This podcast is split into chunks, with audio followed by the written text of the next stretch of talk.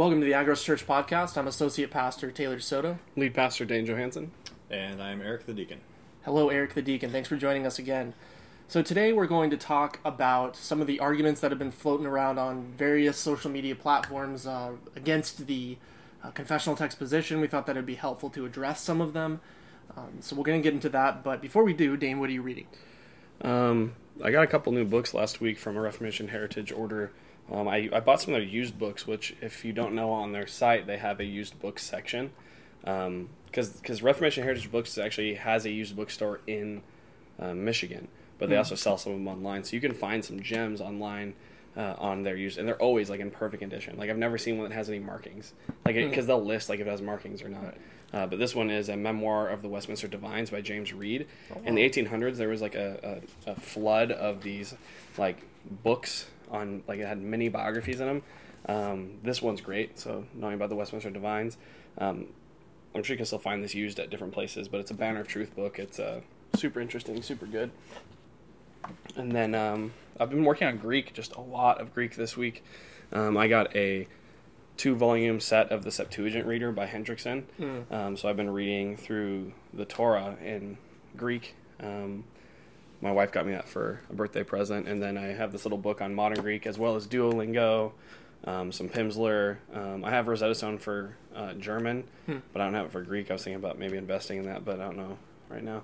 But yeah, this is a little conversational modern Greek stuff, and then I have this book put out by Cambridge, the Joint Association of Classical Teachers. Hmm. Uh, it's a Greek course, reading Greek, where it goes through uh, mostly Attic, but then it goes into some Ionic and Aeolic, and then also ends with Homer. So reading Homer, and it, it's a three volume set, but this is the text that it comes in.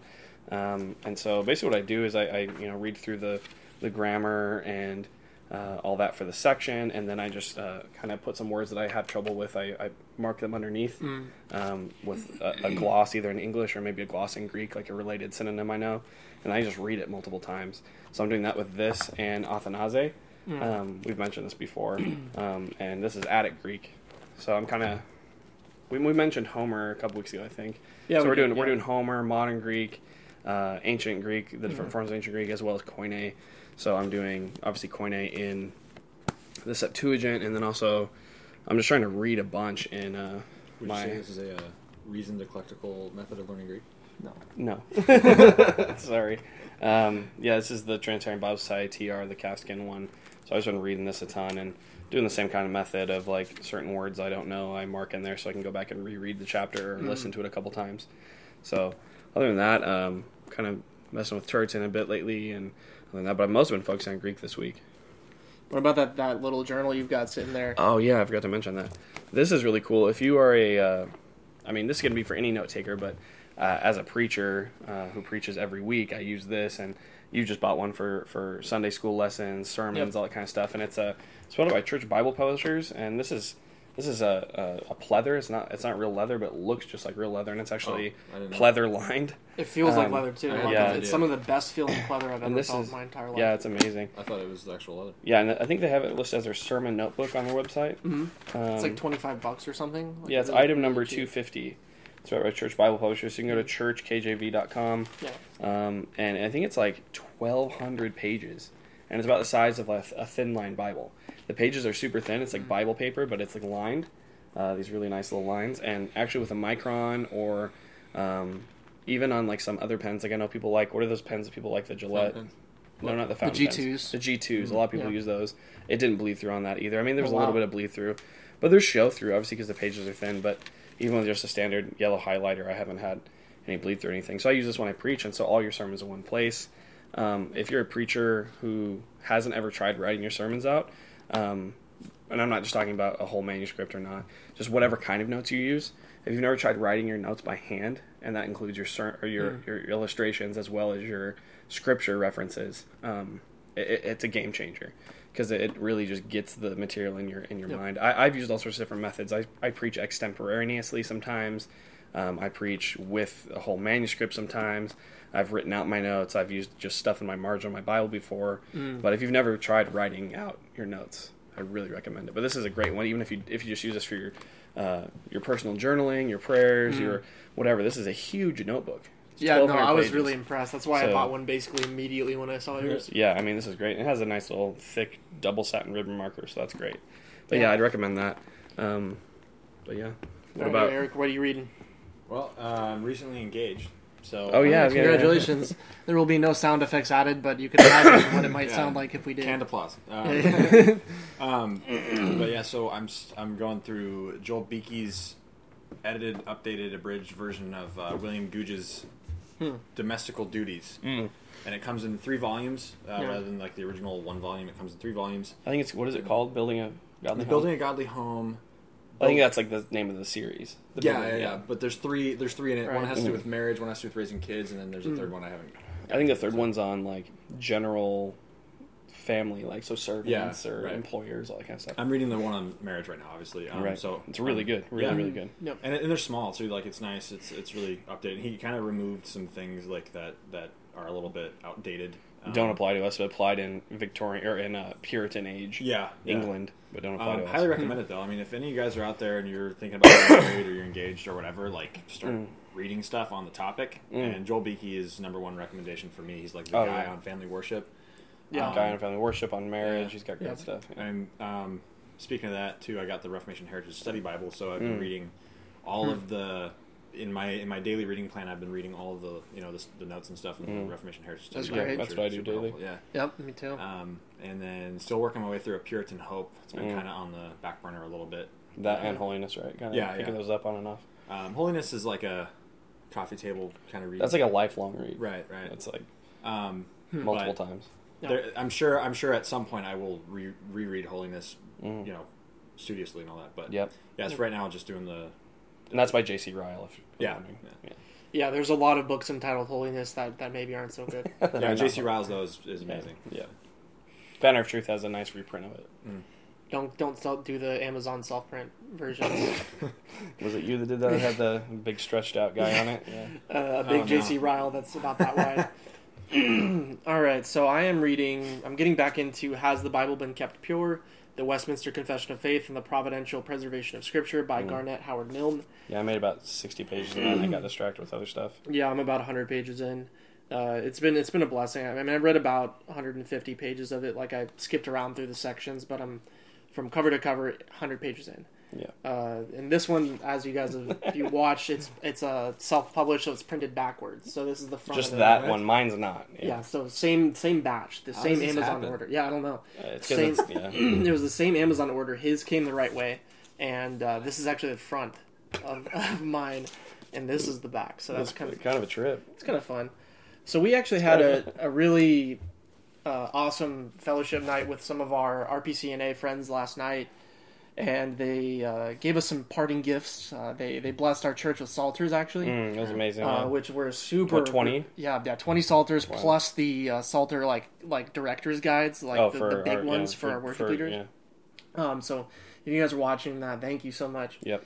And uh, then they gave me two parting gifts. So the first one uh, was the joy of rediscovering God's hymn book, and it's a introduction on how to introduce the psalter to uh, your congregational worship.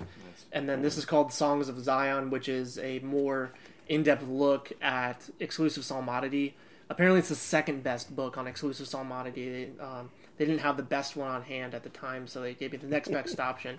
So I'm gonna, I'm gonna plan on reading this in its totality uh, this this week probably. Uh, so I'm looking forward to that, seeing uh, what the arguments are, and I, I have a general idea of what the arguments are, but it'll be good to actually uh, get get the position other than from the reform pub, you know. Yeah. So it's well, and it, like kind of how I feel about it right now.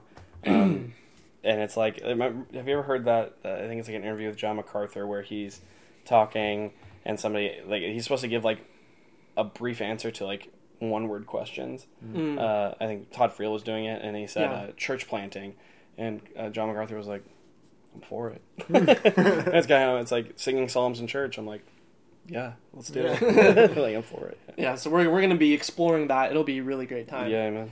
All right, so today's topic we we are postponing yet again our Lost in Translation series. We uh, there have been a, a fresh batch of arguments against the confessional text position that have been circulating around, and it doesn't necessarily seem like a whole lot of people are trying to address them in I think a helpful way.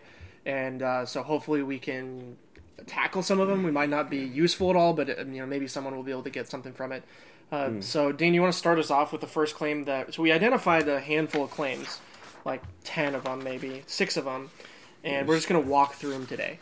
Uh, so, Dane, do you want to tackle claim Yeah, one? there's there's six there's six claims, Mm. and then there's common fallacies that are also uh, made against our position, and then Yeah. we kind of had some responses.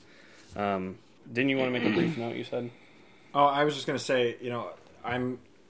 If I was on the other side of the camera for this podcast, like I would be learning a bunch. So I'm I'm not quite as studied on this topic as these two guys are. So uh, to you guys out there, like I'm I'm learning with you, and I'm here, you know, to kind of see what I think and, and Yeah. discuss these. Well, and that's kind of why we bit. asked him to come along. Not, Right. I mean, he holds to the same position, but the intricacies and some of these arguments, you know, he doesn't Yeah. always have the.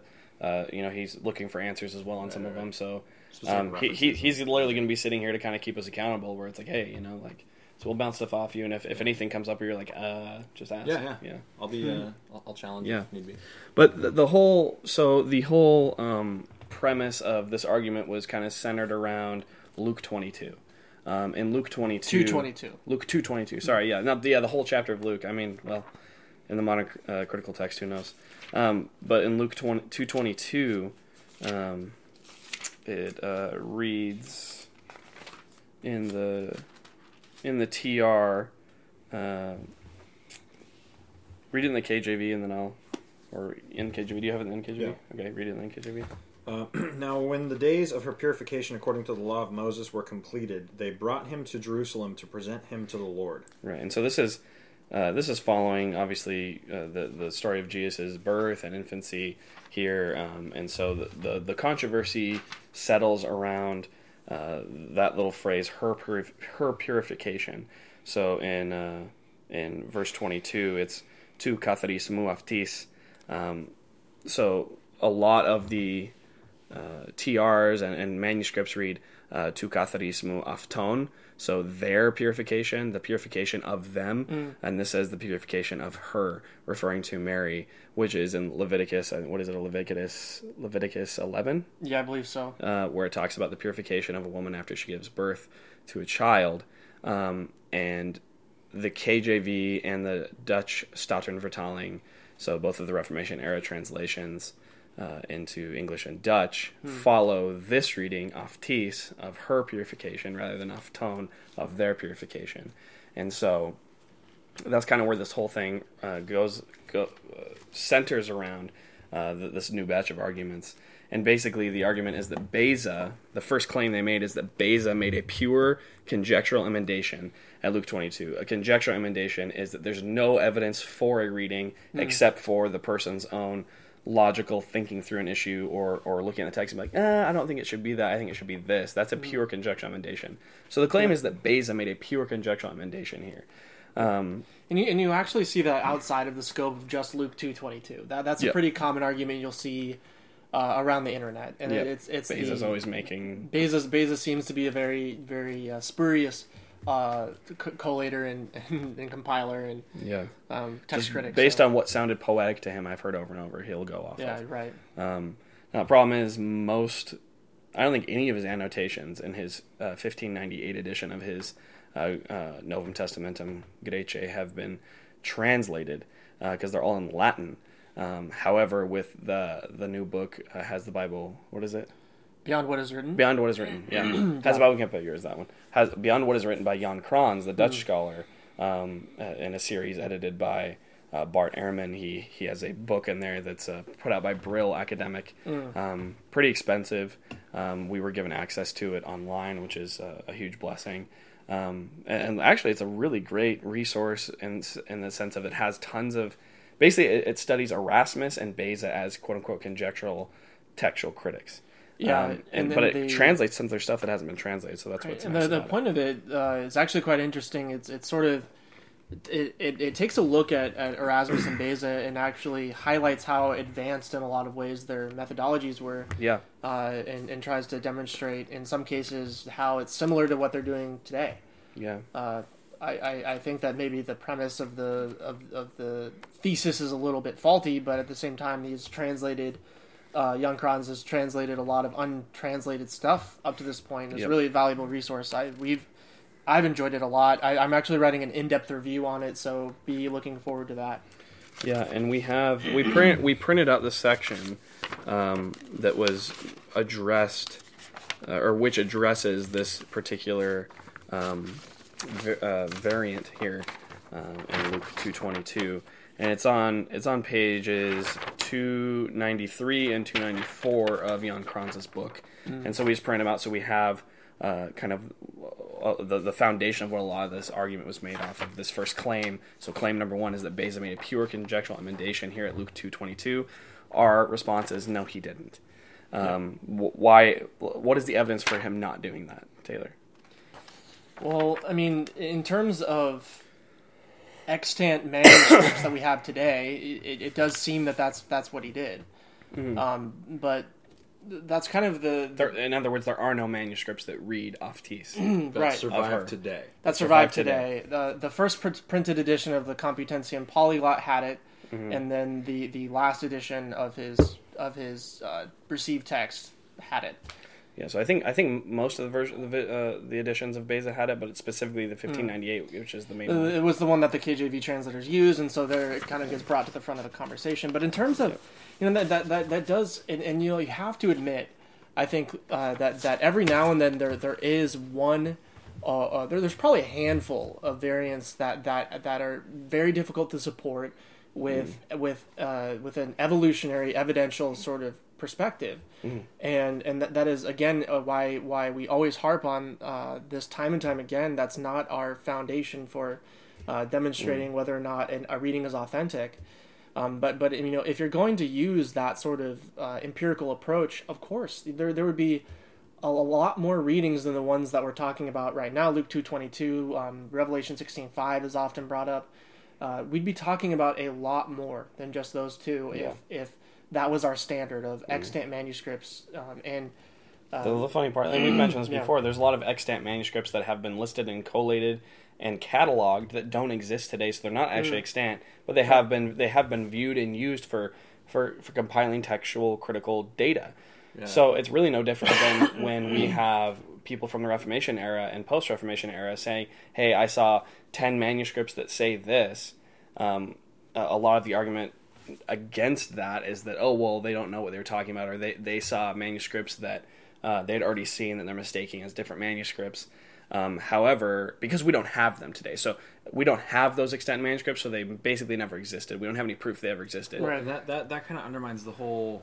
Okay, uh, maybe I'm wrong, but that that to me seems like it undermines the whole idea that we can have a Bible at all. Because if there's no extant manuscripts of the scriptures that date before a certain time, how do we know that they were actually written by? yeah right You know, and, and that's, where a lot of scholars go Right, and so so it seems like if if you're going to use that as the base, I'm trying to make sure I'm following you guys, but if you're going to use that as the basis for determining whether or not a reading is valid, Mm-hmm. then how is the like how is anything you know valid after a certain point? Well, Like, so so I think I know, I know where you're going You at this, I mean? and this is so this is how this argument's going to circulate, and I've seen it circulating all over Facebook. yeah, these, are, these also aren't new arguments that- no, they've been around for a while. and address uh, any fallacies I have because I've heard a lot of things on the internet and stuff too. Well, so the way this is going to present itself is that Beza, uh, basically the same exact arguments that the Jesuits were making against Beza during the Reformation period. Um, that Beza really loved to make a conjecture from the Latin Vulgate. That he that he was really preferred it in a lot of ways. Um, these were the these were the attacks of the, of the, of the papists against Beza, and, and they're being rehashed today because they actually can hold weight now that that um, an empirical evidence to determining the text of Scripture has been adopted. And so, um, what you're going to see, uh, and what I've seen, is that people are going to say, "Yeah, Beza was just kind of a sloppy. He took the uh, a sloppy text critic. He took the poetic reading.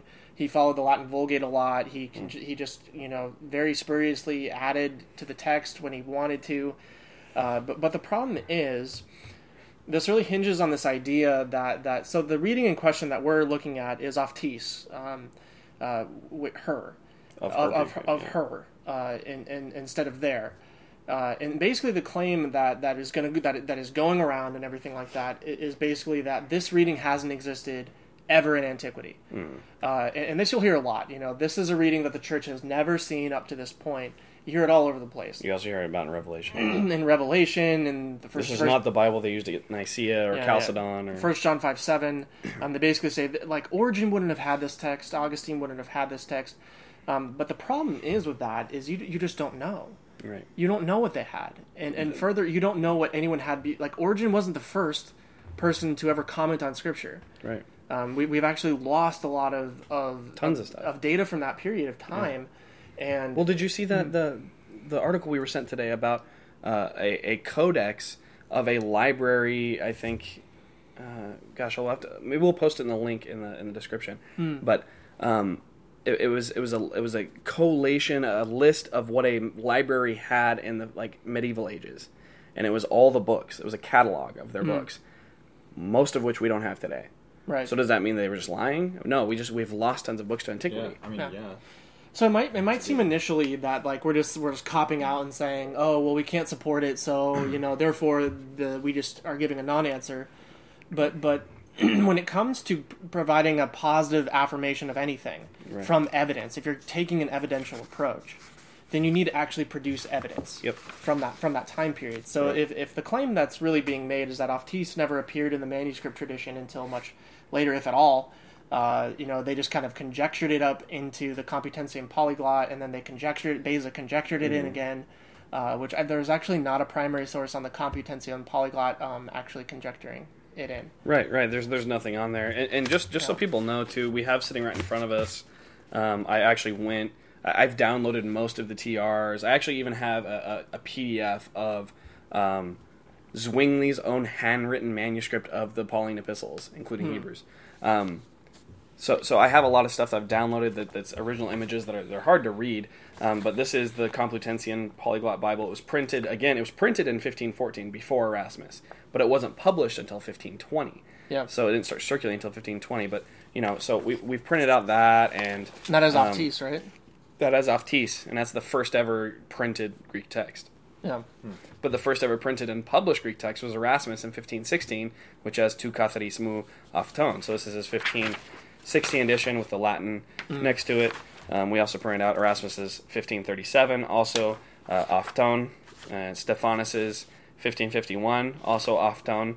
And then we have Beza's 1598 text right here in front of us, which is tu katharismu aftis, so of her purification. So the oldest and the newest, and as far as the main TRs go, um, besides Elzevir, read that way. And then I also print out in Latin his annotation, just so we have it. So people will say, oh, well, you're just, you know, you're ignorant and you, you're refusing to look at the evidence. No, I looked at the evidence. It's all right here. We have Yeah. it, literally the original printings right here in front of us. Right. So we can look at the evidence and do, well, apparently we can't do textual criticism, but we'll get to that.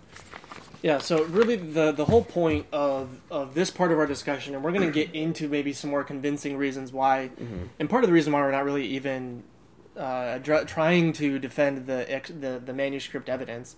What what you do see is that the reading does exist. They got it from somewhere. Uh, Right. that There's no primary source for an emendation prior to Erasmus, uh, and and so the the reading existed somewhere. And so you can't you cannot uh, just flat out wholesale reject the printed editions. You just can't. Uh, but but that's something that's that's going on Does all the time. does Beza give a citation of like that? You know, I got it from this manuscript. Or I got it from a manuscript. He, he talks about the Latin Vulgate, which was which was commented on again online.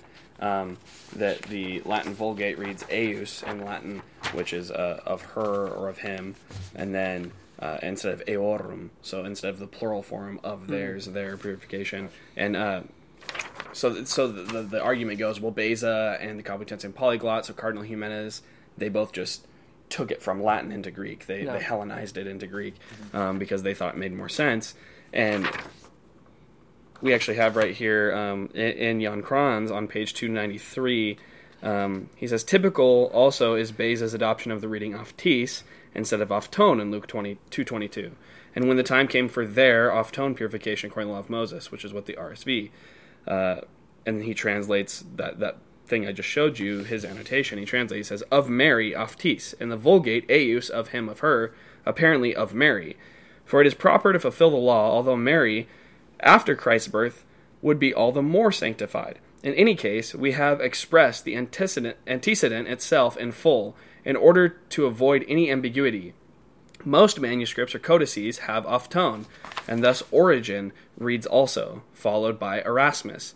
But I fail to see how this could fit, while the law of purification only concerns the mother. And so I prefer to follow the old edition, uh, which Jan Krans added in the Vulgate. He's saying that he's referring to the Vulgate, with which the Complutensian edition agrees. And then in 1582, Beza adds an explanation of the textual corruption as he sees it. Indeed, most probably the true scripture has been corrupted by those who dreamt of diminishing Mary's holiness to some degree in this way. Yeah. Well, and, and that's that's something interesting, and, and that'll be discounted a lot. But actually, uh, in the theological method for determining scriptural readings, uh, it's perfectly acceptable to correct uh, indeterminate readings by the Old Testament and, Yep. and by um, letting Scripture interpret Scripture. Yes, Uh, internal evidence. you know, you, you you have all sorts of talk about that in the Reformation area. That was quite common practice, and uh, and you might you might scoff at that. That might not be something that you'd be interested in in, in accepting as true if you're a modern critical text advocate. Uh, but but that, that that wasn't so absurd back then because they believed in the authority of Scripture. Yeah, that would make sense because Yeah. I mean, if he's if he's looking at a reading that doesn't comport with something that says you know that the Old Testament says, then Right. Assuming that this is the Word of God, which is what our hmm. presupposition is, hmm. that would be immediately seen as erroneous. right.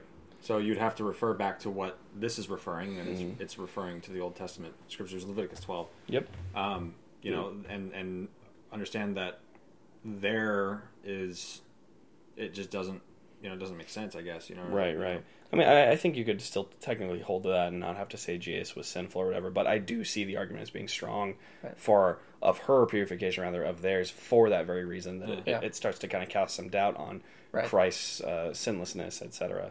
Right. And, Which- and you which notice that the- Beza in his annotation there doesn't mention the uh, Complutensian polyglot. No. He doesn't mention it. He made it f- purely on theological reasons. However, in fifteen, uh, what was it? Fifteen? 98? No, with the Complutensian. I just had it. Oh, the Complutensian. Um, 15, 18? No. 15, 15, 14. 15, 14. Yeah. In 15, 14, Oftis of her purification was already there. However, Beza makes no mention of it. Yeah, so so the reading existed more or less, uh, and and and this is really kind of the problem in the whole discussion is that that um, you just sat and probably painfully watched us do text criticism for about half an hour. Yeah. Uh, we, we we looked through bo- all the evidence and we we actually read and took Beza at his word. Yep. We didn't assume anything of Beza. We didn't assume that he was some idiot. We didn't assume uh, that he had ill intentions or anything like that. Or that he was divinely on high, you know, inspired to read and write the Bible. Right, yeah. Uh, but it, it makes sense to to me at least uh, his reasoning, Mm-hmm. Yep. um, theologically at least. So that makes sense. So the the claim number two, Well, well, one one thing he said Yeah. though too, I think you need we need to say one thing that was Okay. said on online and has been circulating is Codex D or Ca- Codex Cantabrigensiensis, right?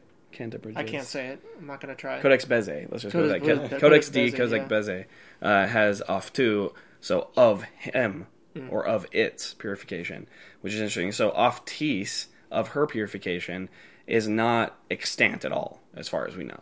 Um, in any of the extant manuscripts we have, handwritten manuscripts, we don't have off tis, so that's where they point and say, see. Um, and off two of his purification is supported by the Latin, the Syriac, the Sahidic, uh, and Bohairic Coptic, um, but there are none in existence today, uh, and thus they would argue that ever existed that had oftis or of her purification. Now, a, a question that, that Taylor had posed earlier was, in response to this this this claim, is that do you have those manuscripts? Have you, do you have every manuscript that ever existed? Well, no, we know we don't. Um, then how do you know that there, there was never that reading there? Because we have it. The reading is here. You might say that we Yeah. tr- retranslate it from Latin into into Greek, but it's still here. I mean, if you're not if you're not gonna like, I don't really understand. I don't know what the you know the critical method um, you know might say to respond in response to this, but if you're only gonna look at what surviving manuscripts there are, and you're not gonna look at what people have said about other manuscripts that may have existed, I Right. don't know how that could be. That doesn't seem intellectually like No, it doesn't comport. yeah, it doesn't comport with uh, with logic really because I mean, it's it's this was I mean centuries ago. Like them, they, they might have had something we don't have today. I mean, they Yeah, well, that seems to be just discounted. That's always swept under the rug. Is well, that's ridiculous. We have to go off what we have now. Why? Yeah. That, Why do we have to do seems that? ridiculous. That to me seems ridiculous. and so it all comes down to again in what we've been saying from the beginning is that we're, we're not trying uh, to, to use the methodologies of the, the German scholars.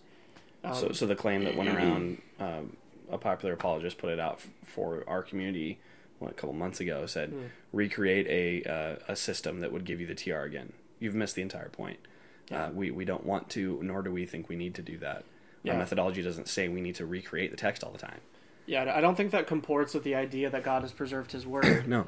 uh, we have we have the readings in in the printed editions, and you know any any decision on any readings left to do is is minute and would be easily resolved with with a five ten minutes of textual criticism, and so. Um, again, th- this all comes down to mischaracterizing the Yep. position, and Yep. and and and further, th- these these claims tend to transition into just blatant attacks. Attacks, ad hominems, misrepresentations. And so you'll you'll, you'll hear it said, and I- I've seen this uh, several times this week, uh, that that TR advocates are not concerned with what the authors of the New Testament wrote, mm-hmm. and I, I just you know from the bottom of everything I am, I, I genuinely am. Yeah. And uh, Dane, are you? yes. I want, I want what Paul Eric, wrote. Eric, are you? Yeah. I want what John wrote. So I want that's- what Isaiah wrote. That's three witnesses attesting to the fact that we want the original reading. And, And by the law, that that's three witnesses. any other any other ta- uh, TR advocate that I've ever spoken to is concerned with the exact same thing. We just believe that we have it.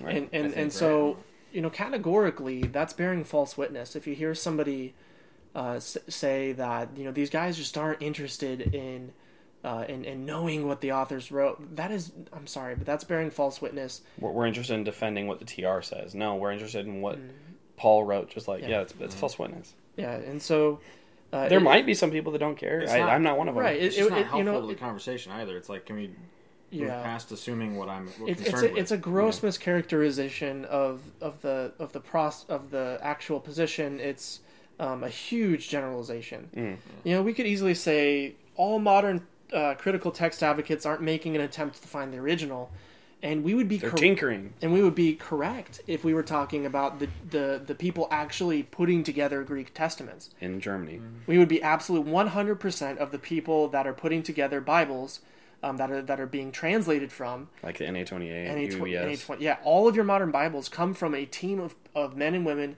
who do not think they can find the original, that are not trying to find the original. Don't care to. They don't, want care. to. They don't think they can. They don't care what Paul said. right. And but then for me to say that every single person that supports the modern, modern critical text isn't trying to find the original, that would be me bearing false witness because it's I know true. I know for a fact uh, I have I have many many friends who who do believe that when they read their ESV and when they read their their NASB that they are reading the original words.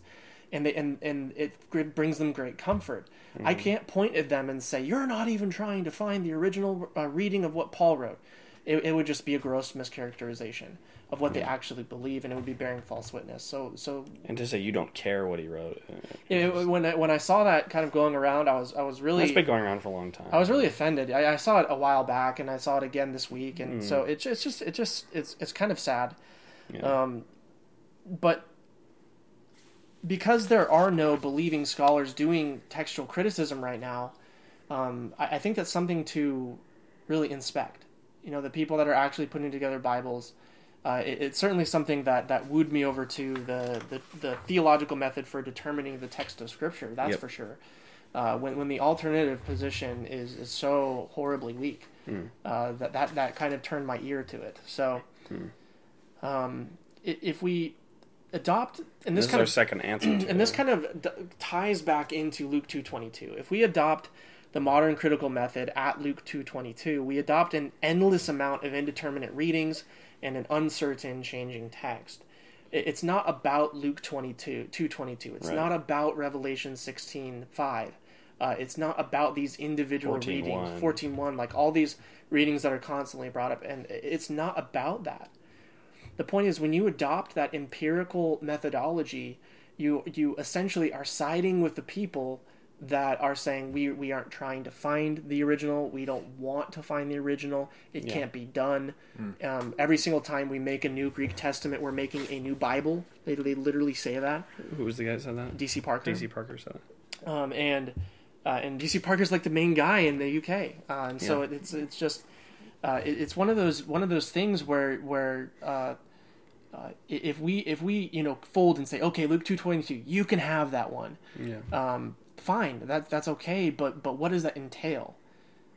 That means that I have to put my trust uh, that, that I have to trust basically the word of God to people that don't believe in the same uh, God as I do. Yep. uh, and and and that is that is um, the you know who who is in charge uh, of of of transcribing the oracles of God, the prophets and the apostles, the holy men, um, and and and I think it's it's it's uh, very unattractive in terms of a of a logically sound position um, to put my trust in someone that doesn't believe in the same thing I do, um, and and who further doesn't treat the scriptures with any reverence.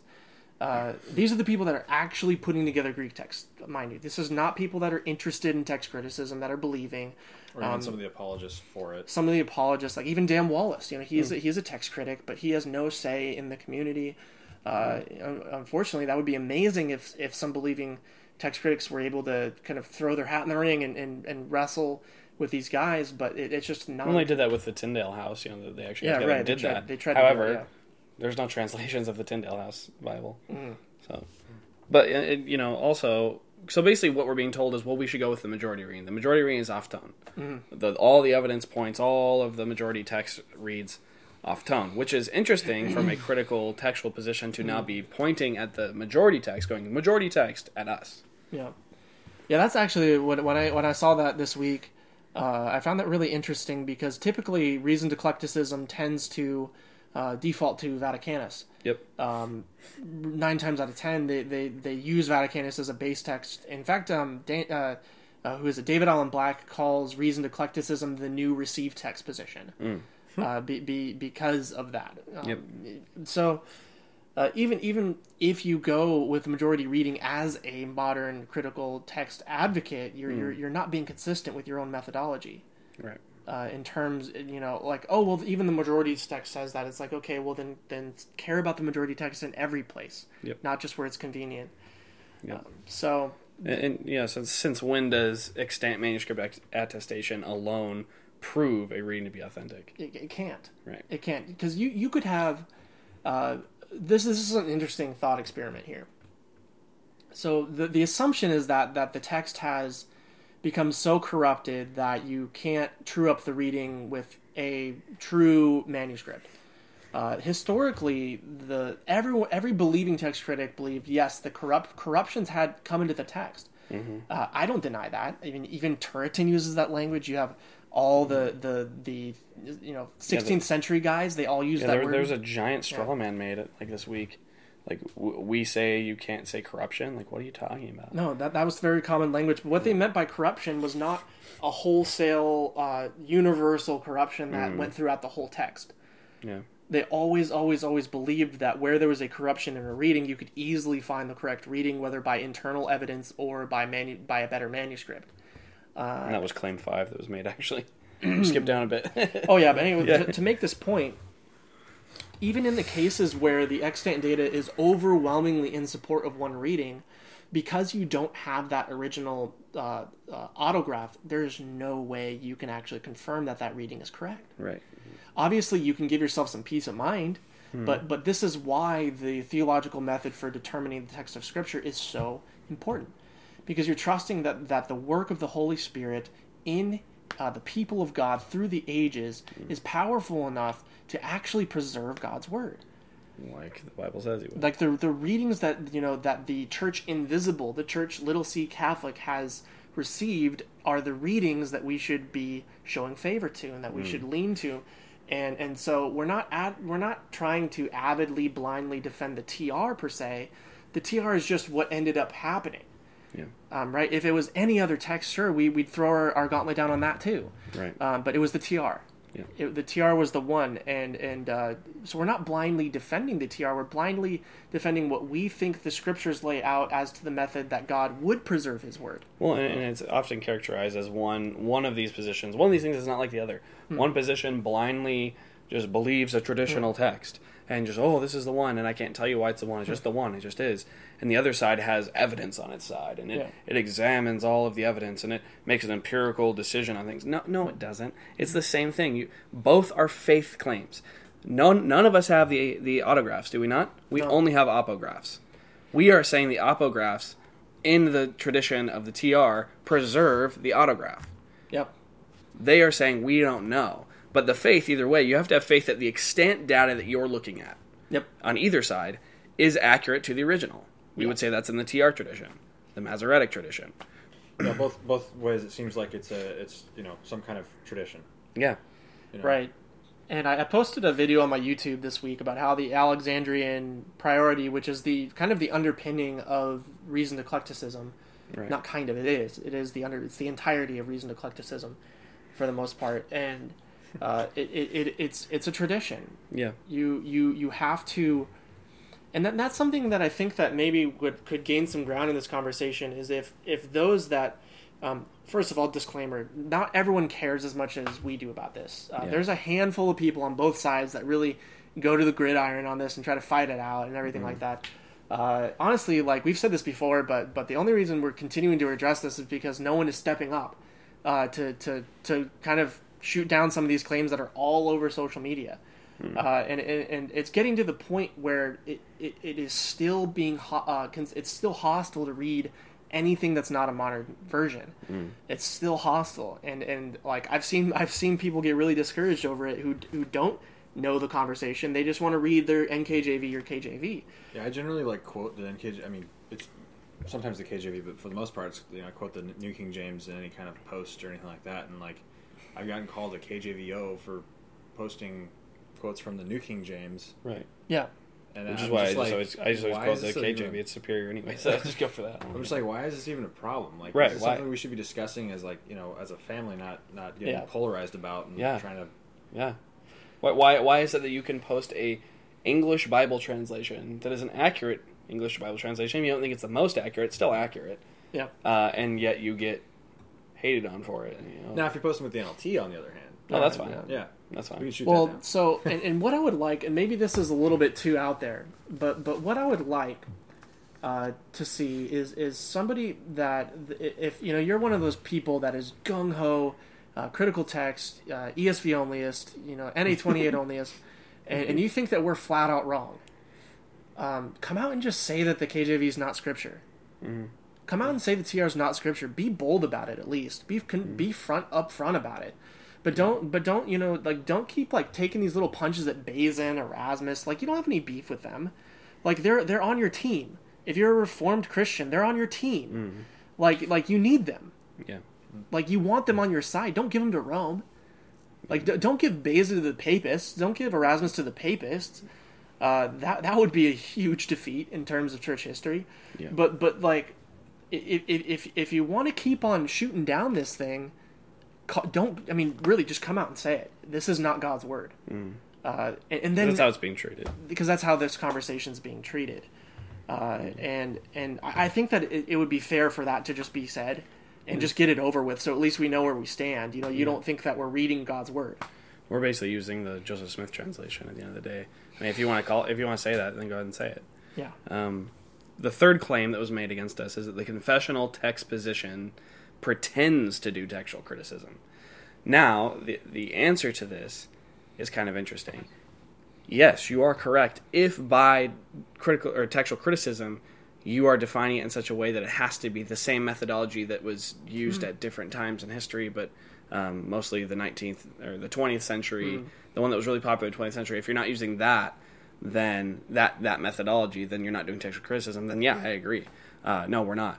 And if we're trying to use the same methodology to prove the TR, then yeah, we are pretending. However, the methodology we're using is not the same. We're not trying to uh, show, uh, re- reconstruct using the extant evidence that we have now and, and the evolutionary enlightenment uh, ideology that, that, that uses methodology that brings in uh, th- these these canons of textual criticism for today.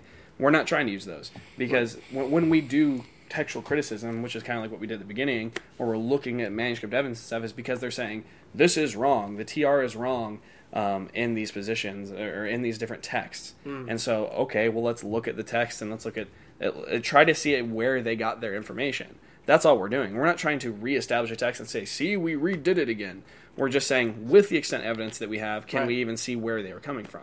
Right. Um, and, and that's what we're doing. We're not doing the same kind of textual criticism. Of course, we're not. We, yeah, we, we it made it into a printed edition. There was a reason for that. I generally tend to believe that the scholarship in the uh, 16th and 17th and 18th century uh, was much better than the scholarship we have today by a, by a long shot. Uh, so if it made it into a printed edition, then I'm going to try to see, okay, well, why did they do that? Not try to com- constantly uh, demean it and denigrate it and rip it apart and say, well, there we have to be right. That sounds like a tradition. When you have to denigrate the work of a scholar that's way more, way more uh, thorough and, and rigorous than anyone alive, um, it, that seems to me to be an, an opposite tradition as well. Right. Well, Uh, and I, yeah, I, I wanted to say this because yeah. I found this out recently, Hmm. and um, it was kind of it was kind of interesting to me, and I didn't know this before, and not many people know this. Robert Stephanus, um, who made his editions of the TR, the 1550, uh, I think that's called the Royal Edition, the 1551, where they add the where he added the verse numbers in, the 1st time ever verse numbers were put in the New Testament, being the most famous of his two editions. Um, he actually didn't just know Koine Greek and Biblical Greek. He, the reason that Plato, Aristotle, uh, Thucydides, Aristophanes, Homer, any of them have verse numbers today, who put those in? I didn't know. Guess who it is? Robert Stephanus. That's how well he knew Greek. He he he he versified all of the extant Greek literature that had shaped a civilization and had shaped the very language of the Greek New Testament. So if anyone was able to look at variants uh, um, and, and, and see things as is this how Greek works?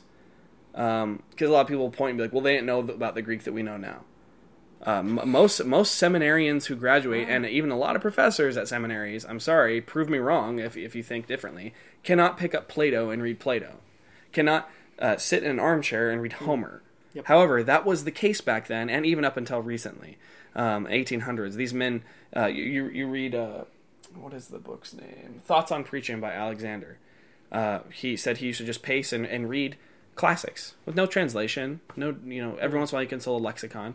These men knew the languages, and so Robert Stephanus, when he's making his editions, and he, uh, you know, as as Dr. White says a lot on his his program, you know, he has, which I'm really jealous of, a, a 1550 Stephanus. That thing is awesome, man. I mean, yeah, if you're gonna win the argument, I guess that does win the argument. But I'm just kidding. Um, but I mean, that that's an awesome thing to have, and it has textual variant readings in the sides and, and on the bottom, and in the margins, it has different variants, uh, kind of like a, a rough form of that, as a TR version of that. Um, Yeah. If anyone was able to work with the the evidence available, if anyone was able to look at different manuscripts and, and actually understand what's going on from a Greek language perspective, is it uh, Bart Ehrman? Is it uh, you know some of these modern German guys? I mean, they might be very well great Greek scholars, but for the most Better part that I know, seminary professors. most seminary professors I know cannot work with Greek that way. They they can parse Greek. Uh, I think it's in, and I'm not trying to knock this book, but going deeper in Greek is, is an interesting, very good book by Kostenberger. However, in the back of it, he, this is for intermediate, upper intermediate level Greek at seminaries. It says keep up on your keep up on your Greek, guys. Do ten verses a day. Ten verses. Ten verses is what it takes to be reading Greek. Really? How about eight chapters a day? How about five chapters a day? How about a chapter a day? I mean that, that that's baseline. If you're reading a chat, if if if you're a if you're a, a pastor and you're like, hey, I know English, but I only read ten verses a day in my English Bible, you don't know English and you're not reading your Bible. So don't say you know Greek and read ten verses a day in Greek. I mean, there's some guys that read only out of the Greek. Yes, on a daily yeah. I, I know quite a few guys that only mm-hmm. read Greek. So the the all that being said, first of all, you know we, we don't want to we don't as from the very beginning of our of our podcasting on the on the TR and textual criticism, we don't want to body slam anyone. You know, we don't Right. we don't want to just attack someone, but but I hope that this is very apparent. We are taking a defensive posturing here. Yeah, We are not trying to strike back at anyone right now. right. Um, what we're trying to say is that when these attacks come at Beza and Erasmus and Stephanus, these men were more uh, able and capable in these languages than than anyone alive today. Uh, Their, their base language was Latin. They were fluent in they, it. they were demonstrably better at it. Yeah. And so for someone to sit there and, and sit and say, oh, well, these guys didn't know Greek that well, or they didn't, They didn't uh, know about the what is the rule they always point to? The one the uh, the harder reading or what? no no no the rule that's uh they they didn't know about. It's in uh The Grand, the Grand Sharp, Granville Sharp Granville rule. Sharp rule. Come is- on. yeah. Are you kidding me? Are you kidding me? I'm sorry, but are you kidding me? Hmm. These men who read and, and versified Plato and Homer were not aware of how Greek works and Koine Greek, a very, very easy form of Greek. They were not aware of, of how to translate in the KJV and in the Geneva and all that our great God and our Savior. They didn't understand what that meant. They had to wait till 18 centuries, you know, until the 18th century when people figured out the Granville Sharp. Are you kidding me? Yeah, it's, You it's- have to be joking. So it's it's one of those things where it's almost astounding to hear these kinds It's of argu- astounding. it's these kinds of arguments, um, and, and so the point the point of all that is is is it's fine if you read an ESV or an NASB, like keep reading it, like that's that's okay, but stop. But stop! I mean, stop saying essentially that this is that the TR is not scripture, that the KJV is not scripture, We're going to defend it. because we're going to So defend don't it. so don't We- get we- don't get upset when we're defending it. we have to defend it. You Right. know, it, it, and and we we we really don't want to start internet fights. You know, we, we don't we don't want to we don't really want to get uh, into it with people on the internet. We are trying to show, hey, we just did some textual criticism. You might not like the way we did it, but we, we definitely did textual criticism. And you have to recognize that if we're defending a tradition, so is the other side Everyone is. so is the other side. And Dane, you pointed out really, really, I mean, I think really importantly that that since none of us have the original, and since uh, you know, even you you look at like Eldon J. Epp and you look at D.C. Parker, that we are maybe trying to find an early form of the New Testament, maybe. That's what they're trying to find. If that's the case, then the believing uh, advocate of the modern critical text is in the same boat as we are. Right. at the absolute same boat because you can't say with absolute certainty that the words that you're reading are the original words you just can't say it uh, not not by empirical evidence at least No, yeah. You'd have to literally have Paul's big handwriting at the end of Galatians and be like, "There it is." Yeah, Yeah, yeah. there's there's the writing of that old blind man Yeah, um, so you know it, it's Especially when only consulting extant evidence. I mean, Right. That's the I know point. we're all looking at extant evidence, but we're also looking at what people said, you know, in a way different time period about what extant evidence there was. They then. had. Yeah. I'm like kind of stuck on that one. It's kind of hard for me to, to fathom that you would only consider what you can Yeah. It, hold in your hand. right. When when we came when I when I started coming to this position, that was a big thing for me. Where I was like, "That sounds so arrogant. That sounds so it just seems like you're shooting yourself in the anti-intellectual." foot. Yes. Yeah. Exactly. yeah and and so the the whole the reason why we're Reinventing the wheel. The reason why we're recording this podcast is just kind of clear the rubble out and say, like, okay, listen, we're, we're able to engage with text criticism. We're doing it differently, obviously, because we have a different underpinning uh, theology behind it all. Yeah. We have a different view of the text. And either either you're okay with that or you're not, but but don't. Um, you know, don't result to saying that we don't care about what Paul said or what John said. Uh, that's bearing false witness, just plain and simple. Um, we, we we have demonstrated that we're willing to engage with the variants. We've, I mean, m- a number of times. I mean, Jeff Riddle's been doing it for years, uh, and and so it, it, if if if you truly do believe that the New Testament is so corrupt that you cannot get to the original, I, I think that that that it's not fair to then point your finger and say you traditionalist. Yeah. Uh, I mean, come on, get show some grace. I, I think it might be worth considering if you're if you're you know looking into this and you're kind of as baffled by a lot of it as I am. You know, it might be just worth considering. You know, your own starting point. Like mm-hmm. like mm-hmm. maybe the modern method of doing textual criticism isn't the most faithful to the Word of God as the Word of God. Hmm. Maybe mm-hmm. it's not the most, uh, you know, maybe it's not the best way to do it. You know what I mean? Especially when we're talking about a text that's unlike any other ancient text. I Yeah. mean, if you're a Christian and you're interested in textual criticism, all of us, modern or TR, whatever, are coming into it with the presupposition that God preserved His Word. That this is the Word of God, the revealed Word of God Yeah, as I've said, uh, the last podcast I was in, you know, I, I and I still believe this, and I've yet to really hear anyone address it. If you are holding that this is the preserved word of God, and you're still looking for where the Word of God is preserved, you're still looking for what the Word of God actually is. It's there, but it's hidden behind all these other readings and whatnot. You're making an irrational leap from mm. the assumption that God preserved His Word to the evidence that shows He didn't. Yes. Yep. So, so in this view, again, they have way more of an in-depth understanding. They can tell you the names of the people involved and you know cite specific things. These guys read Greek way better than I do.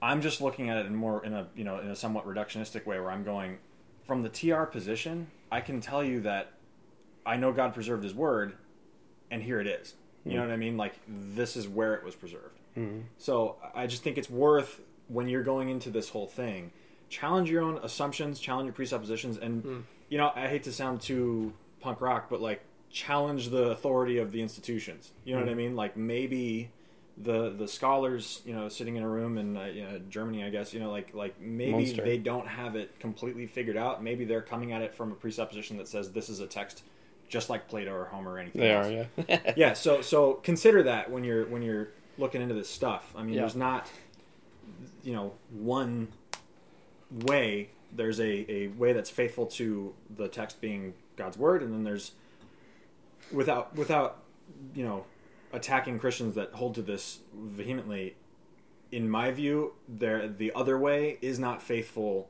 to the word of god as the word of god so hmm. i would just Right. say you know consider those things Yep, and and and yet we we don't. We're not going to sit here and call the modern critical text proponents traditionalists. We're not going to sit here Irrational. irrational, illogical, and that sort of thing. A lot But these are brilliant men. yeah Um, yeah, uh, seriously, a lot of these. I mean, Bart Ehrman is, is one of the most brilliant text critical scholars alive, and he. Well, I've been told recently he's he doesn't he's not a text critic. really. That's what I was told.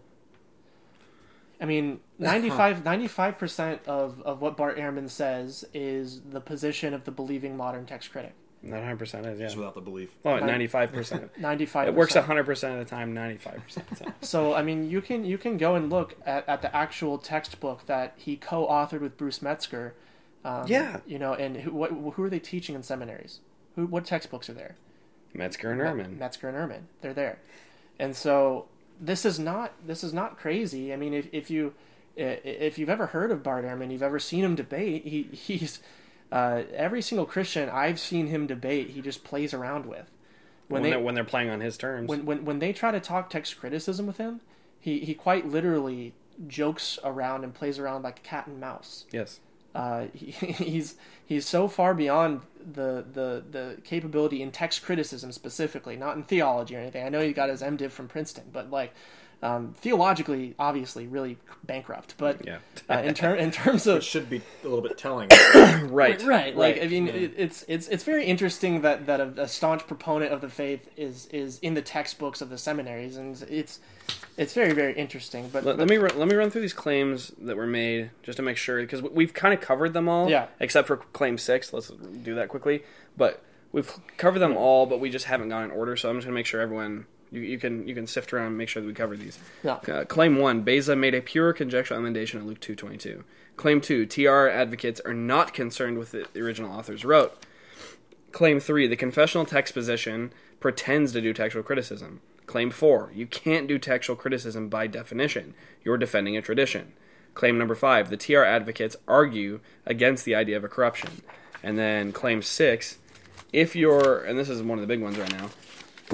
Claim six: If your textual criticism methodology cannot be replicated, you are defending a tradition.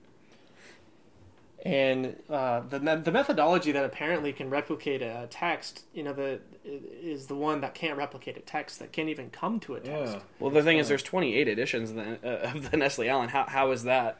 yeah and they're not duplicates. No, they're different texts every time. right So if you're using the same standards every time, I know you could say, "Oh, we're looking at different evidence." Uh, And that's part of the problem, though, Yeah. is that anytime there's any slight, you know, new evidence yeah that comes to light, you have to change the text. Well, and if you force others to adhere to a methodology that agrees 95% with Bart Ehrman, you're defending, um, advocating for a tradition. I mean, Yeah. like, and and it's very interesting. And obviously, like, I'm not trying to make an appeal to, uh, you know, the the like poison the well here and say Right, like, right. oh, well, you're in cahoots with this person and the Jesuits and this guy and that guy and like. Um, but it was kind of true, you know, and, Mm-hmm. and there, there's a bit of truth in there. Yeah. And uh, Decide for yourself. we, we shouldn't we shouldn't Yeah. we shouldn't be handing our, our, our Bibles over to uh, to to atheists and, and, and uh, opponents of the faith. I I'm mean, sorry. we certainly wouldn't trust them to, you know, do exegesis and discover, you know, like deliver our theology to us. But we'll let them deliver why our theology deliver- of the text to us. Yeah, that and why do we let them deliver the basis for our theology? Yeah, the actual text itself. Right, and, and just to be clear, Ehrman isn't on the NA29 team or No, no. NA28 team or anything like that. But he represents what they believe. Yeah, Uh, I mean, I he, mean- he's helped with them a lot. And Right. He's done. So- he, Brill academic. He does tons of stuff. Right. Usually we aim for an hour and fifteen minutes. I think honestly we're gonna have to go probably a little bit longer than we usually do. Sure. Um, and you guys can pause and Pause, take go to the take a break uh, for a few days. Come back. Whatever you gotta do. Maybe don't. I don't know. Whatever. Well, I think the, Um, the last point on claim six it, that that your text criti- excuse me that your textual criticism methodology cannot be replicated. You're defending a tradition. Uh, first of all, the, the modern critical textual methodology can't be replicated, and and second of all, the methodology itself is was created for the Alexandrian family. yes. uh, yes. It literally was. it, it, it, it like it, it was created to prove a point, which is the opposite of science. Like like that's the opposite of how you're supposed to do science. if Um, Th- this is kind of a this is kind of just you know obviously this is an anecdote and this is uh, an, an analogy and so take it for what's worth but I was just thinking because I see a, a painting my son did over there he's he's one and a half Oh, it's wow. not the best painting I've Better ever than seen anything I could do. art. yeah sure. yeah yeah It's very definitely. avant-garde. um yeah so but but it's kind of thing if if uh, if us three painted something it would come out really weird but if we all three worked on a painting um there would be no way to ever replicate that again. We we could we could uh, uh, scholars could come back later. Why they would, who knows? But they, they, they could they could look at the brush strokes, and if they if they somehow knew each brush that we were using and the different kinds of brush, bristle or right right, and, and they were able to trace the brush strokes and stuff, and they'd figure out kind of like how the process happened in this painting that we collaborated on. We did a, a trio on. Um, that- could they replicate that exact thing again? It's just it's it's it's a, it's, a, it's, an, it's an absurd in in my opinion. I, I, look I- I flip that and it's almost like saying the same thing with can you remake the TR again? No. Why why would I want to? Why do I need to? Why do, why do we need to do that? If it, the, the thing is done, I don't need to make the painting again. right. The the text has been given. It's been preserved. It's been uh, received. I'm done. It's a done. It's done. I don't need to. Yeah. Well, and the, the funny thing is, think about this for a second. Uh, a text that's over, I mean, that's the New Testament at least is 2,000 years old at this point. Uh, a little bit younger than that, but th- about 2,000 years old. Uh, why is it still changing? Yeah. I mean, can, If we know what the word is, if, if, it's we, if, preserved. if, if it's preserved, then why has it taken this long? I mean, really, since uh, I mean, eighteen early eighteen hundreds. Why has it taken us nearly 200, 300 years to figure out what it says? and, and and I'm sorry, but you can flip that whole argument on its head of the like um, Christians in Carthage at you know 425 AD and, and 560 AD ha- would never have known such a text. You could literally flip it around and say the exact same thing about the modern critical text today. Because you can't prove it. Well, yeah, that, exactly. Or, or any of the can't, you text you can't, can't prove it say. because there's no extant. I got a question. Right. Yeah. Um, my, my question. Is so, are- are the proponents of modern critical text, modern textual criticism, saying that you need to be able to, you need to be able to replicate the results of your Yes. methodology, or that you need to be able to just replicate the methodology? No, you have to.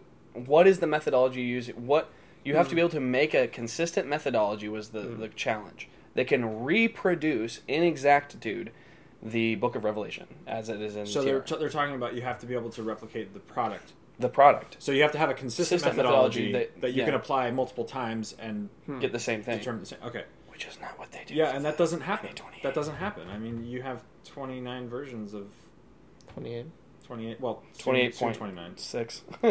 Well, yeah, they're releasing. But I mean, here's my methodology. I mean, okay. am I? I'm going to take the text critical work of, of other people and uh, just and, and look at that. Right. Received by who?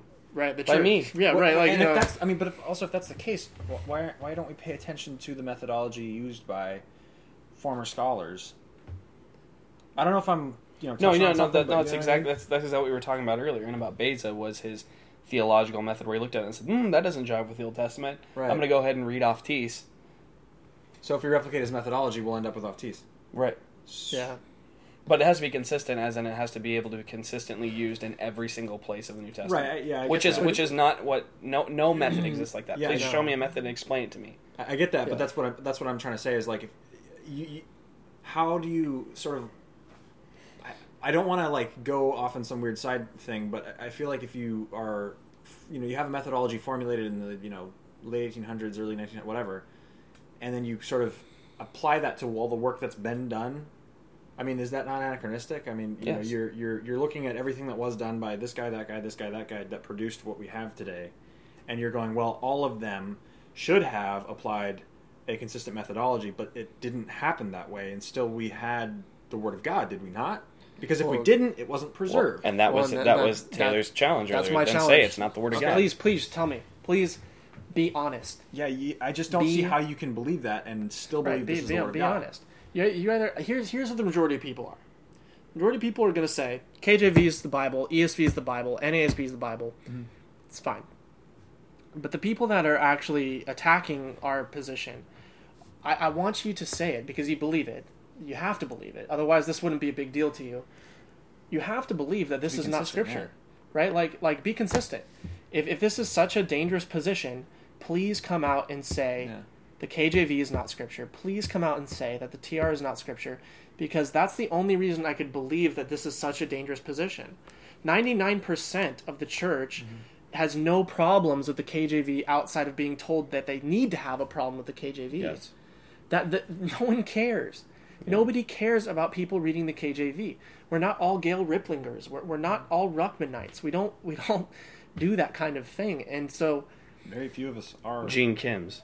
we're not Gene Kim's, right? Like that's a bad example of someone that represents us. And so, uh, you know, not even close to Gene Kim in terms of theology or anything really. Yeah. Uh, and, and so, I would like that kind of candor Yeah.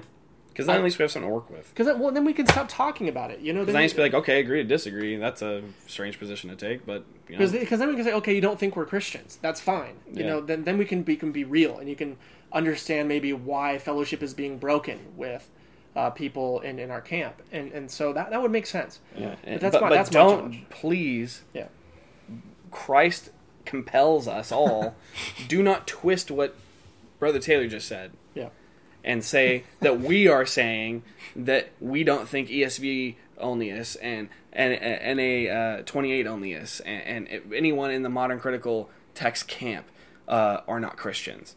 Right. We're saying we're being treated as if we're not. You're saying our Bible isn't. You're just just please come out and say it and be honest. That's what we're saying. So don't say that we're saying about about the other side. We're not. Uh, yeah, I'm we- fine we- with fellowship we- with somebody with a, with the ESV. If somebody's going to read an ESV and not going to read an uh, KJV or an NKJV, whatever, read your ESV. We have people that come to our church at the ESV and ASB. Like it's Yes. not a, it's not a problem. No. it's Right, not yeah, a no, problem. it's not something we divide over at all. Not a problem. Yeah. You're not required I to said, have. I uh, said in the last podcast, like this, this is something that should have, should be, and should have always been uh, purely like a family table discussion. You know what I mean? And instead, it seems like there's more dividedness over this topic than there is over. You know, Oh, it's all division. It's all really debate. serious theological problems. Yeah, well, I mean, one, once I, I'd say that there are people on our side too that are saying that it's you know Oh, yeah. satanic, heretical to Right. hold the other Right, thing, and and, that's- uh, I think I think it's extreme on both sides to say that. Mm-hmm. Um, I think obviously we think there are huge problems with the modern translations. We think there are huge problems with the modern Yeah. critical text. Uh, we think there are big theological Right. issues, and but we're not saying that then equals not Christian or equals because you use the same Bible as Jehovah's Witness, which you do. You use the exact same Bible that Jehovah's Witness do. Doesn't make you a Jehovah's Witness. Yeah. So so that that would be that like we're going to talk about some fallacious claims. We're going to talk about bearing false witness here in a second. Uh, but but the final thing that I really want to say, uh, in terms of our claim, the claims that are floating around on social media right now, our goal we don't want to call anyone out. We don't want to start a fight. We're trying to defend our position because it's been called out. It's been it's been called out, uh, and and I, I, I honestly don't really have any interest in engaging with individuals. Um, what we're trying to do is pre- present a defense for what was basically said about us, that we don't have scripture. Um, I, I think that's genuinely what's being said, and if if Correct me how yeah, correct please us. cor- please correct us, but like this this, this like correct us how your methodology can say that our Bible sucks and and, and, and is garbage and was made by a bunch of Catholics uh, Yeah. and, and Mary worshippers like Beza, poor Beza. Um, and and yet somehow we're still Christian. So please clear that up. And and at the at the end of the day, we have members of our congregation who really don't understand why Or care. uh, like really like why uh, you you have people on the internet calling our church out, why you have people on the internet conflating us with Steven Anderson um, and his beliefs and everything like that. You know, nothing against Anderson, but but you know th- you don't know anything Yeah, about us. different in terms- You don't know anything about us. You don't know anything about what we believe, and our, now we have to answer to our church because we made a podcast addressing some things that were said about the, something that we believe in, and so come out False claims. false claims, false claims, bearing false witness, and so some common fallacious claims made by critical text advocates. Um, this the, that Jan Krans is beyond what is written is a one volume destruction of our position. I've seen that all over Facebook, all over Facebook. Well, I think uh, Dr. White, again, not to make it about individuals, but he was the one that started that exact Yeah. phraseology, and. I've seen it repeated over and over and over. and and I don't I don't really want. Have you even had read Krans? Uh, I haven't well, really been watching Doctor White lately because it just I don't like getting yelled at by I don't like By getting dad? Yelled, I don't like getting yelled at. uh, so what I will say in return is that uh, has the Bible been kept pure? The Westminster Confession of Faith and the Providential Preservation of Scripture by Garnet Howard Milne is the one volume destruction of the modern critical text position. It's been said. Read it. Uh, so We're, we're reading bad. Krans. We're reading Krans. so We're reading the destruction on us, so please read the destruction on your position. So, in terms of bearing false witness, it does not serve the church to proceed in this manner. Uh, we're, we're, we're not traditionalists. We're, we're not, uh, we, we do care what John has to say. Uh, we do care what the Bible says, believe it or not, because we are believers. We don't just care about this calfskin edition of the of the of the TR. I actually have a lot nicer Bibles uh, of the uh, critical text, so, So it has nothing to do with just about defending a a, a, a certain Bible or whatever the TR. This TR says, uh, put out by Scrivener. I'm just going to defend it just because. That's a bearing false witness. That's not what I'm doing. That's not what I'm saying. Yeah. So, we've been saying this since the moment that we threw our hat in the ring, you guys. bearing false witness, whether it's our position doing it to the other position or vice versa, is not helpful. We affirm that. It's Yeah. not helpful. it's not helpful. And you you have claims that basically are saying that our position is ignorant, uh, which in turn makes us ignorant.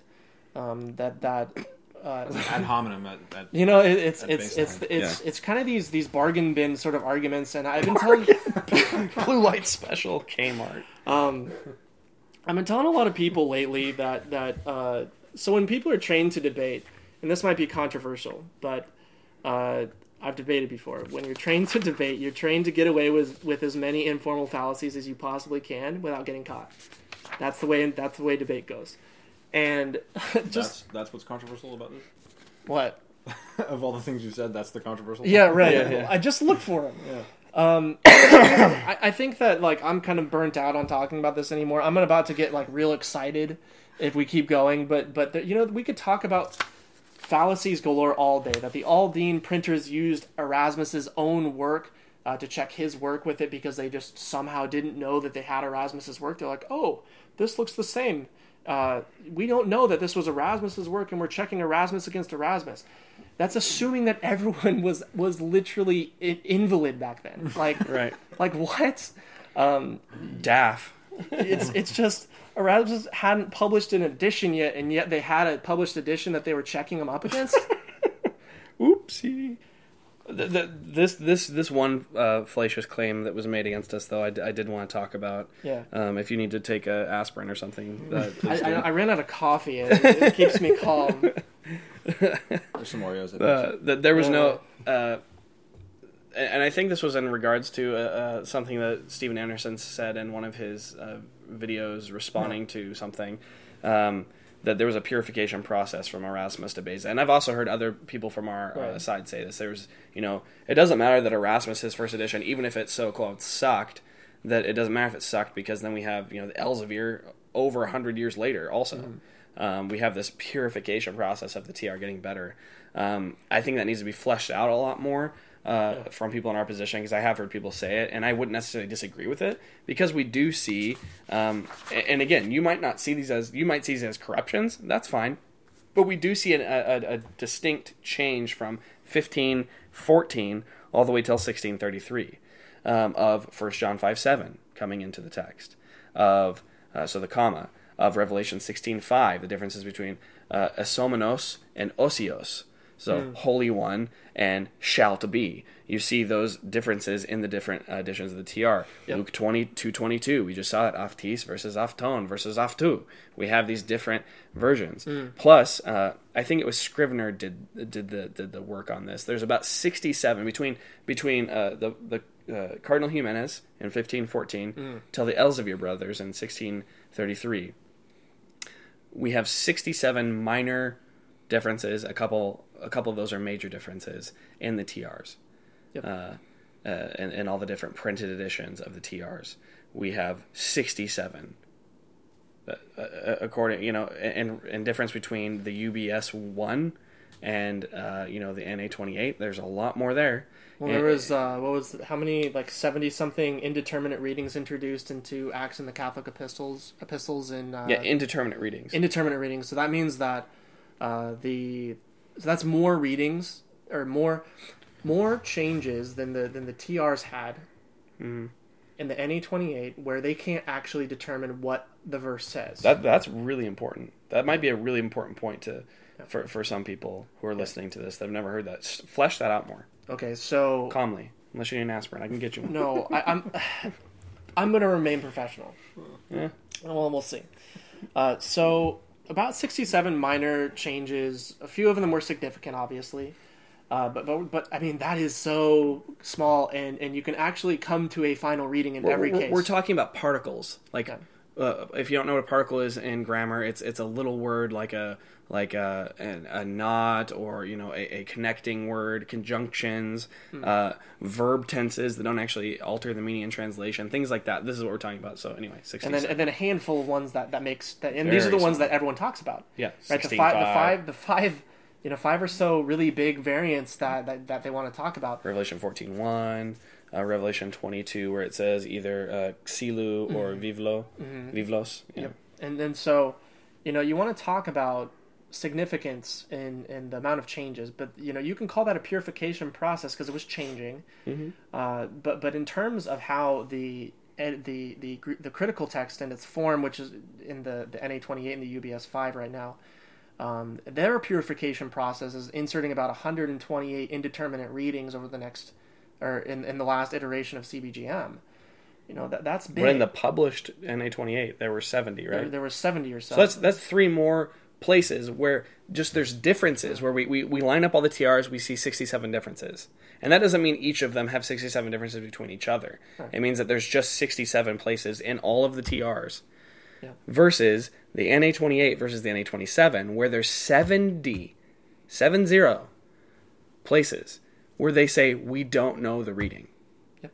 We just don't have the. We clue. we don't know what the reading is. They give multiple readings. So the the way this works, I it's a diamond, right? and then they translate what into English?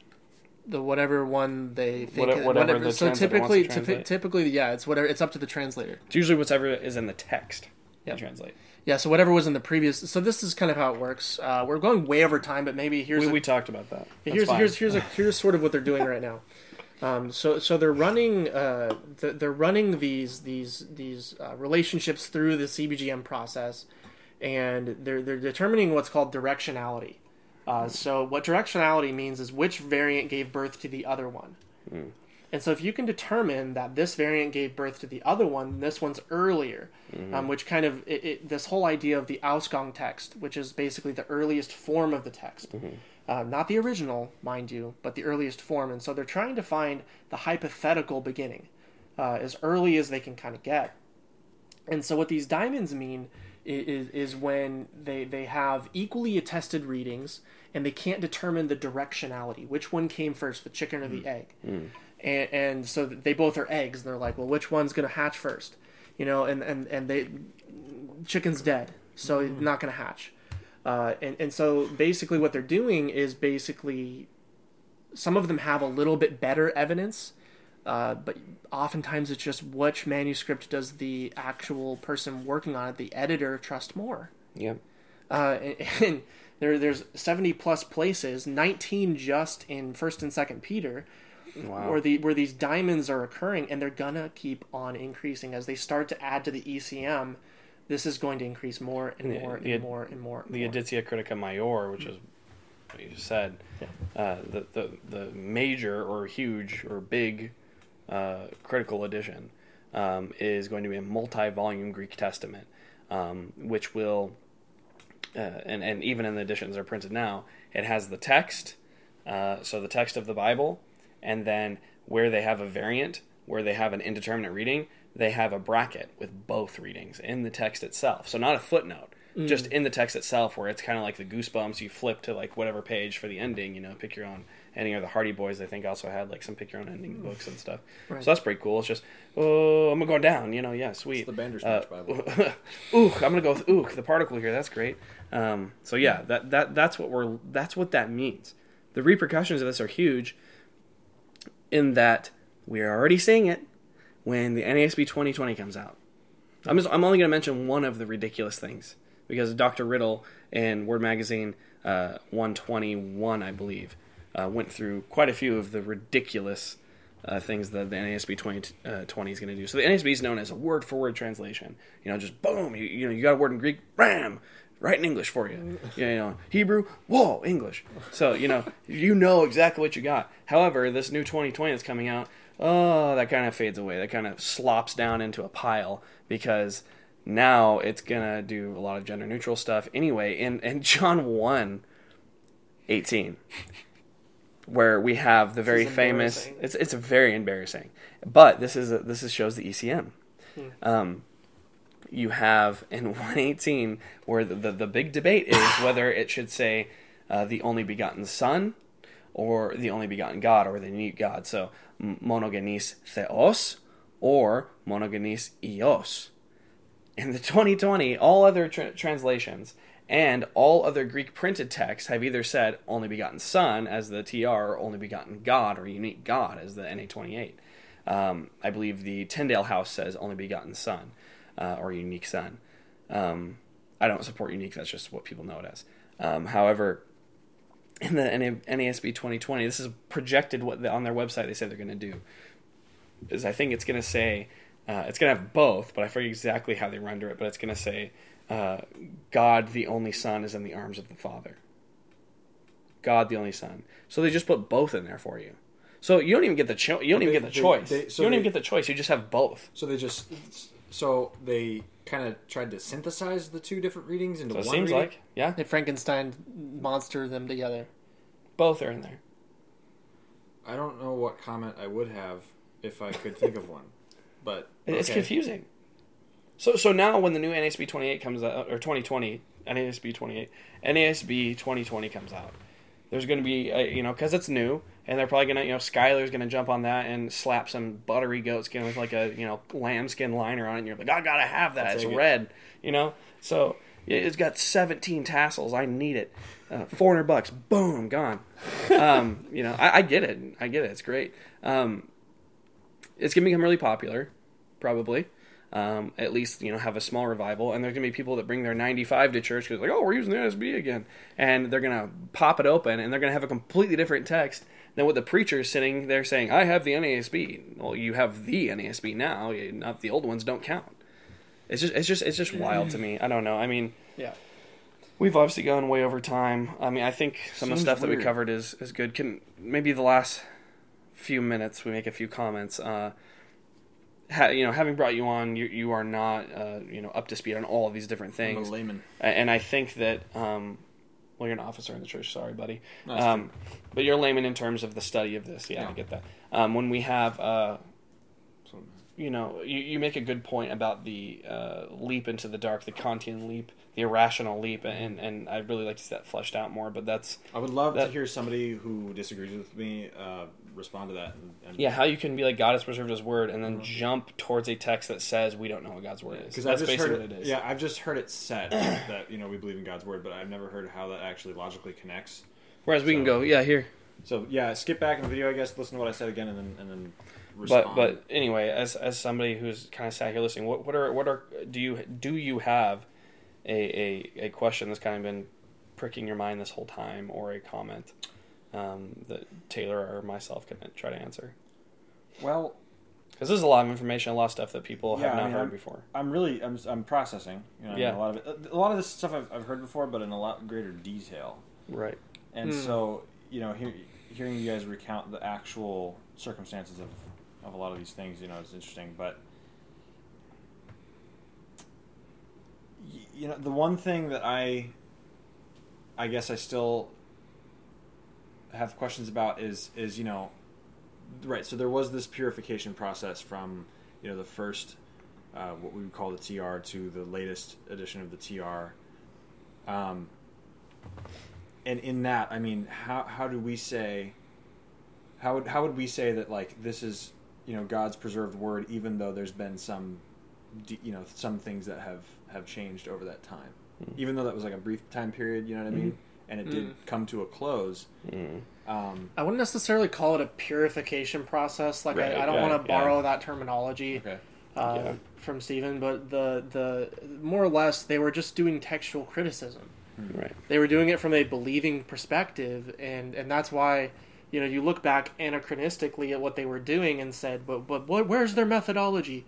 What were they doing? And, and and instead of trying to understand what they were doing, and actually in Jan Krans's book, he he he has this really intricate chart of Erasmus's methodology, and it's far superior and more sophisticated than anything I've seen in any textbook, um, modern textbook. Uh, uh, so check that out. That graph is amazing. Um, but, but they're, they're trying to take modern methodology, point them back at those text critics, and saying, see, because they're not doing what we're doing, we just aren't going to understand them.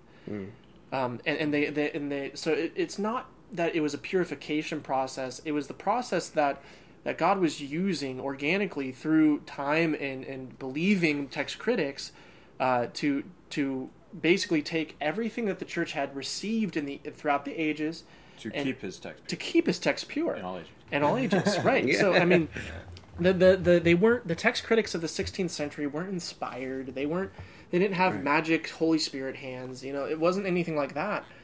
They they, they simply were trying to be faithful and and determine what has God preserved uh, throughout the church history. That's what we're trying to do. And so when we see a reading, you know, in in these in the TR uh, that we don't understand, we're, we're, we're taking and saying, but where was their extant data? That's not the question we're trying to answer. Um, that, that's the question they're trying to answer about about Stephanus and Beza and Erasmus, but that's not the question they were trying to answer. So, so what, as a, you know, probably not someone on the layman level, but as somebody who is looking at the, the TR tradition that we have and is saying, you know, let's produce a faithful rendering of, of God's word in, in a given language, right? Because there's mm. possibly languages that haven't had the TR translated into them yet. Mm. Right. What would that person do um, when they're looking and kind of comparing all these different ones and going, which, you know, mm. which one do I go with? I, I would say, and, and Dr. Riddle has, has cried out for this, and I don't think he has the time to do it himself. Um, and I I hope we can all try to figure out how to do this. But a, a quote unquote critical edition, and you know, I, we've been mocked for that, a critical edition of the TR, in the sense of just like Stephanus, uh, we have some variant readings or, or differences uh, that, that are listed for people, whether it's in an appendix or Right. whether it's in uh, the margin of the text where it'll show exactly which manuscripts or not manuscripts printed editions uh, said. And, and again this we're talking 67 places man. We're Yeah. talking we're talking a very very small amount. And again verb tenses things like that. But i mean I, as of right now since we don't have that what are we dealing with right now? Say we want to go translate into some uh, native uh, Some obscure language, language, yeah. yeah. some obscure language that hasn't, and there's lots of not obscure obscure languages that have not had Bibles translated yet. So if we're translating, and this is what the Trinitarian Bible Society is doing, into these languages, we learn that language, uh, working with with natives and, and everything, and, and become fluent in that language, and then we take our our, our Masoretic and, and our and our Trinitarian Bible Society Masoretic and our Trinitarian Bible Society uh, TR, or if you have a Stephanus, any of the TRs really, but I would I would say the later forms are better. Um, translate from that, and if you wanted to put footnotes, I guess you could. However, I would just say translate what we have right here um, into that language. Um, using all of the tools necessary, as in referencing other languages you know and Right. seeing how they translate and stuff. But yeah, I mean, take take the text as we have it right now, um, and, and I think this is a, a there's there's probably I think I've talked about this. There's maybe like one or two places in here where I might take a different reading, but they're found in other TRs. So there's still some work to be done, but it's again from a different Completely different starting point, Completely different. different methodology. Completely different. Yes. Well, and there's going to be people that are going to hear that and say, "Oh, there's still work to be done." No, there's But nothing work to be done. Not not like that. Okay, so No, yeah, there's no work Not to like be that. done. No, no, no, not about on you, but I've just Yeah, heard yeah. people get. T- I mean, Doug Yeah. Wilson got torn apart for saying that, Yeah. uh, and and so i it's not like that. You No. know, if if you're going to take your critical methodology and apply it to what we're saying, you- you're going to miss the point. It- It's Mhm. it's not going to land for you. Mhm. Uh, and, and and so we're probably. I mean, we're wrapping up. Dane, did you have any other final thoughts or any? You, did you want to cover maybe any? We have. We had eight fallacies that people use constantly on Facebook. I mean, we really, we really kind of did We all covered that. a lot of Here, them. Here's the okay. Here's one that was was shouted at us recently online with a bunch of exclamations. You're a traditionalist. Just admit it. You don't care what John wrote. Which we kind of we kind of looked at all that. Um, Jeff, Dr. Riddle ha- has responded to this saying, "Yeah, sure, I am a traditionalist and I like it." Um, I don't I don't know if I would uh, go that way, but it's again that might be a holdover on my part. Not understand what tradition means. Tradition isn't always bad, and again, as we've pointed out in this podcast, and as it is clear to any person who actually examines the evidence, uh, they're traditionalists too. Everybody's got a tradition. Everybody's, um, and, and this is the point of being confessional. You have a tradition. It's are you able to look through your tradition? Are you able to use them as lenses, not as blinders? Yeah. Um, and so we all have a tradition. Let it inform your worldview. Let it advance your view of the glory of God in the person of Jesus Christ, not as a, a blinder from uh, other evidences in, in Yeah. life and in existence. So I'm a traditionalist. Uh, in a sense. do yeah, in a sense, do you want me to admit it? Yeah, sure. I'm admit. I, I admit that I'm a traditionalist in the sense that I have a tradition I hold to. I don't read my Bible in a vacuum. I don't get my theology in a vacuum. I get my theology from the Holy Spirit leading people in the church to write confessions and creeds and compile the, the, the manuscripts together when the printing press was invented. All those kinds of things. That's my tradition. I I, I, I am not above the Bible. I am subject to it. Mm. That's my tradition. and we did we do deeply care what John wrote. Oh yeah, yeah, yeah. We do. We do. Yeah. Uh, and all the other guys. Yeah, John, yeah. I mean, I yeah. I don't really care I- what Paul says. I, I Just, can't. give, give I, me ca- I can't speak for any of the other uh, dangerous, uh, horribly informed, ignorant textual traditionalists. Mm, there's a lot out there. But for me, as an ignorant textual traditionalist, I care very deeply about what the apostle John, carried along by the Holy Spirit, said Yes, and wrote. And I believe I have it. and I, yeah, and I believe I have it too, and that ma- makes me want to cry, knowing that I have that, and it's not because I'm finding sweet solace in it, the fact that I can have a false sense of comfort. Mm-mm. It's the fact that I believe that the Comforter Mm. has preserved it. The shepherd, yeah. Well said. So yeah, I, I don't think some goat herder in Yeah. outside of Alexandria needs to be "Eh," and like find another you know piece of scrap on a rock and oh now I have God's blessed word. no, we're gonna keep defending this position, but we are. We're we're not, We're not on the attack. We're on the defense. We're, we're not on the attack, you know. Like like everything that we've uh, brought up today have been things that I've heard from multiple people from all sources, all corners of the internet. It's not like you know anyone has a monopoly on these kinds of uh, attacks. Uh, they're quite literally everywhere, and and so if if you're someone that's employing these sort of arguments at us, like I promise, we're not traditionalists in the kind of way that's that's been said. We do care what the apostles and the prophets wrote very deeply, um, very much so. We care about that, and so you know maybe stop bearing false witness. maybe maybe that's a good idea. Yeah. Let's like, like let's not you know divide over this. No. Let's- Keep reading your ESV and your NASB. Consider anything that we said in defense of our position that might um, cause some insecurity in your position. Uh, but but um, I mean, really, we're defending here, and and hopefully that's evident. Mhm. Uh, but thank you guys for joining us. Any uh, final thoughts, Dane or Eric? Mm, it's probably I better have we no don't. more thoughts. Yeah, every time we do more thoughts, we, we go on rants. Yeah. So thank you guys for joining and tuning in. Uh, if you have any questions, put them in the comments. And uh, hopefully, uh, we have come off charitable And uh, we, we attempted not to name drop anybody really this podcast. We don't want to start internet fights. Um, we, we, we tried to gather and, and, and accumulate the arguments that we saw from the corners of the internet that were circulating around this week and present them in one podcast. That was our goal for tonight. Uh, hopefully, this has been helpful to you and been a blessing to you. Again, comments down below. You can actually email us or message us on Facebook, or if you have our phone numbers, give us a call, and we'll be happy to uh, talk with you guys about it. Um, thank you guys for joining us. This has been the Agros Church Podcast. I'm Associate Pastor Taylor DeSoto. Lead Pastor Dane Johansson. And Eric the Deacon. All right, we'll see you next time.